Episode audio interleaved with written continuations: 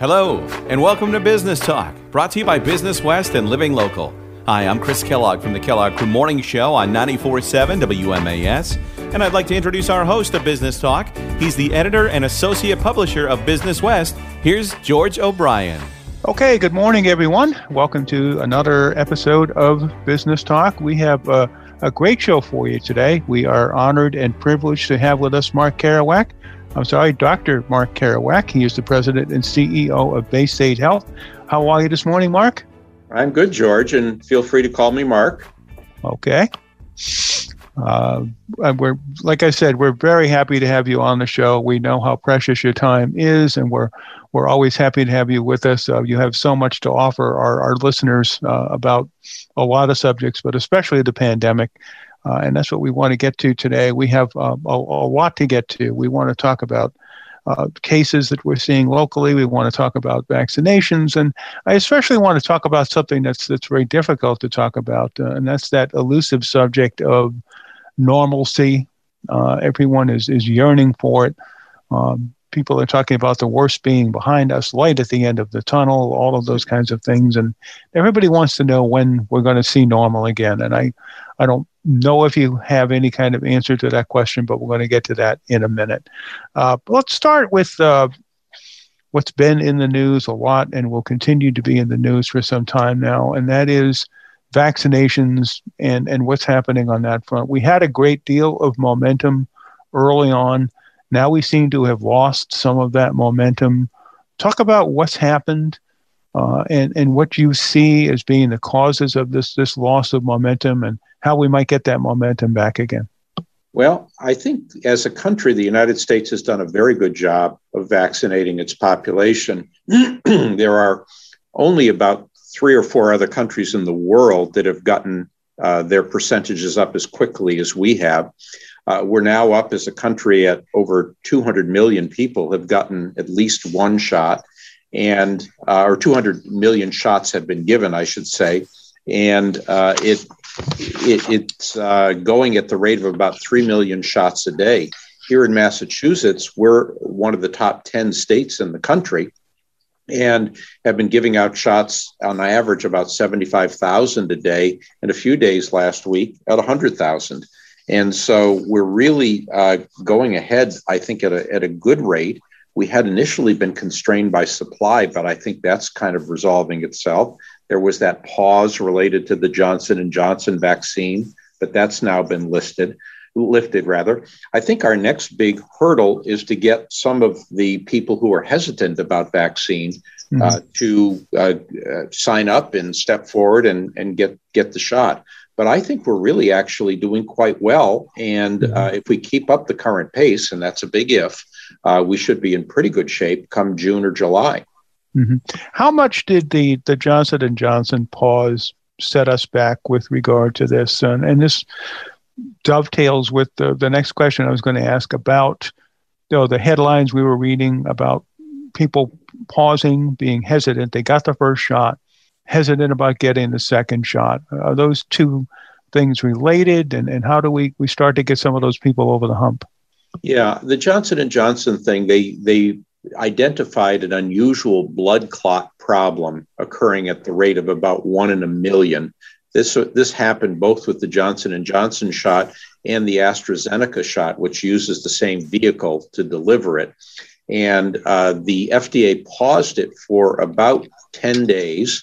And at the end of the day, decided that the benefits of the vaccine far outweighed the risk of this complication and that if we were simply alert to the complication, uh, it can be diagnosed, it can be treated, it can be managed, and you didn't want to deny, you know, the 999,999 people that were going to benefit for the one in a million that was going to get the side effect, uh, particularly if the side effect could be detected and treated. And so uh, there are people, if you ask in nationwide polls, maybe 10 or 20% more people are saying they're cautious about that particular brand of shot. Uh, but we've yet to see that in our area. We're kind of re- we're resuming all three of the vaccinations now uh, in our area. With respect to the second shot issue, I think that somewhere between five and 10% of people are simply not getting that second shot, and it's not clear why not. Uh, that problem is much less of an issue, it appears, in Massachusetts. It might only be 1 or 2%. I think for people who have gotten that first shot, they've got probably a 60% rate of protection. If you get the second one, it's up to 90%. So there's really some value going ahead and getting that second one. So we talk about the difference between the numbers between Massachusetts and the rest of the country. Why why are there discrepancies in the numbers? Why are, are there numbers different in various areas? Politics still playing a role in this, kind of uh, invading the science, if you will? Politics certainly do play a role. I think that there are three, and demographics do too. Uh, so I think that the elderly have been very receptive to the vaccine, very avid for it, and we've gotten, I think, 85% of the elderly over over 65. a group that I, I belong to, by the way, uh, that are that are uh, fully vaccinated and immune. So that's great. The more hesitant groups, there are three that we're keeping an eye on: um, African Americans, uh, Latinx uh, individuals, and conservative Republicans as well uh, have all expressed at a rate of more than 50% either hesitancy or skepticism in some polls. Now, we've been working to chip away at that through public information campaigns, and people may have seen our three infectious disease doctors, uh, either billboards, TV, radio, or whatever, uh, talking about their story. Oh, and the fourth group, by the way, that I uh, I did mention were women of childbearing age, women who might get pregnant, mm-hmm. who are also a little bit more hesitant. And uh, so there so one of we have uh, an african american a latino and a pregnant infectious disease doctor uh, all of whom have been willing to step up and talk about their own personal decision of why they got the shot. We hope that that will be seen as an authentic and persuasive voice. And we have seen some progress in our own employee population in terms of acceptance I know there have been efforts nationally. We've used former presidents, we've used sports stars, we've used different people to try and reach out through these PSAs to, to get people to get the shot. Uh, some of these efforts have been more successful than others. People are trying to talk President Trump into getting more involved in this, thinking that he might help. Uh, how do you think we could get people, I, I, know some people in law enforcement, uh, some people in the military, conservatives, like you said. Um, how do we get these people over the hump? And, and that leads to my next question of, of how important is it? What, what number do we have to reach uh, to get to herd immunity um, and to put this pandemic behind us? Well, I think that the Department of Public Health has done some studies and focus groups among people who express hesitancy to try to understand, pardon me, to try to understand what their reservations are all about. Uh, many people are simply skeptical about um, authority or government interventions in general. Some are skeptical about the medical establishment or pharmaceutical firms. Uh, some are simply curious to know uh, what are the side effects and how likely is it that I'll get them. Um, and so uh, we've tried to tailor our messaging to um, what those focus groups said that the DPH commissioned. By and large, the folks that are persuadable uh, want to hear from authentic voices with whom they identify. So probably less likely sports stars and celebrities and more likely people wearing a white coat who kind of look and look like them uh, we we think would be the most persuasive individuals which is why we have asked um, our young physicians to step up and, and give that message. Um, and I, I think there are going to be some groups that simply are not going to be persuaded and are going to uh, take their chances i guess uh, and there's been a lot written and said about so-called herd immunity. Nobody has got a precise number. It's you know it's somewhere north of 70% of the general population. But remember that the population is not homogeneous. So you could have 90% of the population of a region be uh, vaccinated and immune, but a little cluster of individuals in a given town, a given company, a given club uh, uh, who all are still susceptible and they could have a mini epidemic of their own. This is Business Talk, a podcast presented by Business West in partnership with Living Local. I'm George O'Brien, the editor of Business West magazine. It is my privilege today to have with us Dr. Mark Keroack. He's the president and CEO of Baystate Health. We're talking about vaccinations and the pandemic. And uh, Mark, everybody seems to, or not everybody, but a lot of people seem to think that um, the worst is over uh, and that we're moving toward uh, here's that word again normalcy. Uh, but normalcy is elusive. Uh, no one really knows what is going to happen over the next weeks and the next month talk to me if you will about how you see the next couple months unfolding in terms of more people getting vaccinated more people kind of stepping back into the workplace schools returning to normal how is this going to shake out well, I agree with uh, most sentiments that the worst is behind us and that we're uh, heading toward something better. Uh, certainly, as a, uh, the United States and Massachusetts, there are plenty of other countries that are still going through hell. But let's just talk Absolutely. about Massachusetts for right now. Uh, I think we're heading toward a new normal. Uh, and it's fascinating to see uh, what people are experiencing as they are emerging. Most pandemics uh, in history cause people to sort of reassess the world that they live in and change forever the people that have lived through them. And so uh, you hear from people that are really rethinking about how sociable do I want to be? Do I want to return to the workplace? Um, how important is it for me to do this or that social activity? People are often nervous about getting back into uh, what used to be uh, normal social activity. Will I ever shake hands again? You hear people saying. Um, I, I, will say that it's fascinating to me. Um, you know, we we are the largest employer, Baystate Health is in Western Mass, and as of today, uh, 4,500 of our employees are working from home, and we're hearing from some of them that they're more productive than they've ever been. They never want to come back. And, you know, why don't we just let them be? Um, and others are saying, I can't wait to come back. I'm going stir crazy here. I can't wait to see all my friends. Still, others are saying, you know, a day or two a week in the office, a day or two a week, or three at, at home sounds like a good balance to me. So we've got to figure all of that out right. and also add to it. Can, can, can you stop right there and tell me how you're going to handle the people who say they don't ever want to come back? Because I've got a few who don't want to ever come back either, and I've got. I think it depends on how effective they are at doing their jobs. In that, that's my point of view. If if they are an individual contributor and we can actually measure how effective they are at doing their work, let's say they're working in IT support or finance or something like that. Um, maybe they don't have to come back. Uh, and th- so we're having those conversations with groups of employees our groups of managers to say, uh, what are we trying to get done here? Number one, how effective is homework uh, or working from home? Uh, what are the key things that you need to do face to face, you know, like team building or relationship building, that sort of thing? Uh, and how do we strike the right balance and support people and be flexible as an employer? Because I, I think that there is going to be a much more intense competition for talent, certainly in healthcare, uh, than there has been in past years.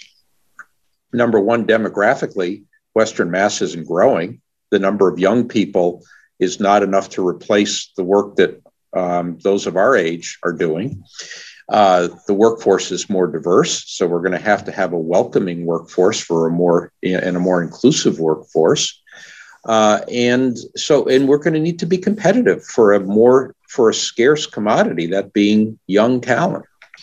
Oh, it will certainly be interesting to see how all that shakes out into the future. So, when we talked uh, several months ago, uh, we were talking about hospitals and healthcare in general and how it was faring through the pandemic. At, at that time, a lot of people were reluctant to, to seek the healthcare that they needed. Uh, emergency room visits were down, uh, surgeries were down. Uh, uh were, are things slowly returning back to normal on that front as well? Well, I think very much like the rest of the business community, we're returning to a new normal. Okay. Uh, we had a tremendous depression of inpatient uh, activity when we suspended elective surgeries, of course. We still have 70 or so COVID patients in the hospital even today. We've caught up on a lot of that needed surgery. Uh, the one area that's been significantly depressed that has not fully come back is emergency room usage. That's about 20% down. But the, the cases that are down are some of the more minor cases that might have been seen in a doctor's office uh, and maybe didn't need to come to the emergency room to begin with. And so maybe it's a good thing. Uh, we're working hard to be able to accommodate drop in patients in doctor's offices and urgent care centers so that they don't have to uh, go to the emergency room for a minor illness like a sore throat or something. Um, and we have really expanded our use of telehealth. It's even with mm-hmm. things reopening, 30% of our ambulatory visits are now done remotely, either uh, through video or, or phone. And I think that does take some pressure off uh, the the emergency room. So it's a whole different way of consuming healthcare. There are some specialties like psychiatry who feel that the virtual approach may be more effective than even face to face, which is pretty amazing when you think about it. Mm-hmm. The one area that I have to say I worry about a bit still is that many people have decided to forego um, preventive care like cancer screenings or routine check ins like blood pressure, diabetes check ins. So we need to find a way to, to uh, persuade people to come back and kind of re engage with some of that preventive care and maintenance care that is really critical to staying healthy. Well, that was my next question. There was a, a lot of widespread concern about people even ignoring stroke and, and heart attack symptoms, just not wanting to go to the doctor, and you know speculation that uh, by this time or real soon we were going to see a, a real surge in uh, problem health cases, uh, just from people not taking care of each other, uh, not taking care of themselves, and not seeking care when they needed to. Are we starting to see that, and and will we see it if we haven't yet? We have started to see some individuals who postpone coming to see the doctor and they will come in with a more advanced kind of illness that is harder to treat. Uh, a stroke or a heart attack might be an example, or a cancer for that matter. Uh, and so those are distressing cases. And, and so we're trying to persuade people that it is safe to, to come see a doctor if you're sick and uh, you ought not to delay. All of our hospitals in Western Mass are trying to convey that message.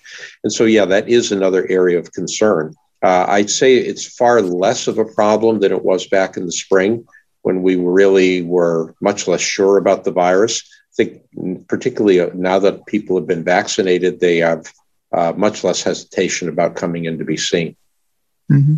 One more, because we're, we're kind of up against the clock here. When we talk about a new normal, uh, I guess one of the questions is when we're going to be able to get back together in large groups and, and do things. Uh, 37,000 people at Fenway Park, uh, hmm. packed Big E with 100,000 people, and just to go to the events that, that, that you and I go to all the time, the business events, the, uh, the social events in this area. When are we going to be able to get back together again?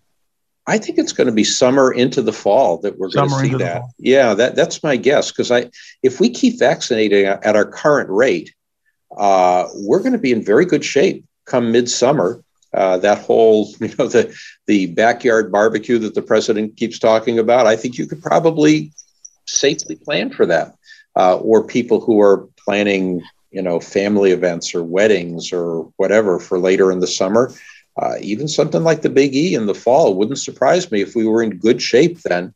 And it's really a, a lot of it is going to be de- uh, um, determined by the overall case rate or uh, case volume. And as more and more people get vaccinated, and as more and more people who aren't vaccinated get infected and get immune, uh, the virus is going to have less and less targets to pick on going forward. Now, obviously, it's a heck of a lot easier to get vaccinated than to get sick. So if you want to try to get on the other side of that, vaccine is the way to go. Uh, but I think that the, the virus is going to have fewer and fewer targets as we get into the mid part of the summer. Well, let's hope so. Fewer and fewer targets for the virus. Uh, put this thing behind us.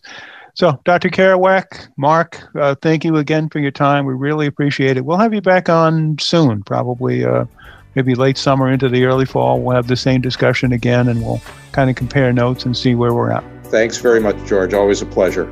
Okay, thank you again. And thank you all for listening. I'm George O'Brien, the editor of Business West Magazine. Uh, this has been Business Talk, a podcast presented by Business West in partnership with Living Local. We'll see you next time.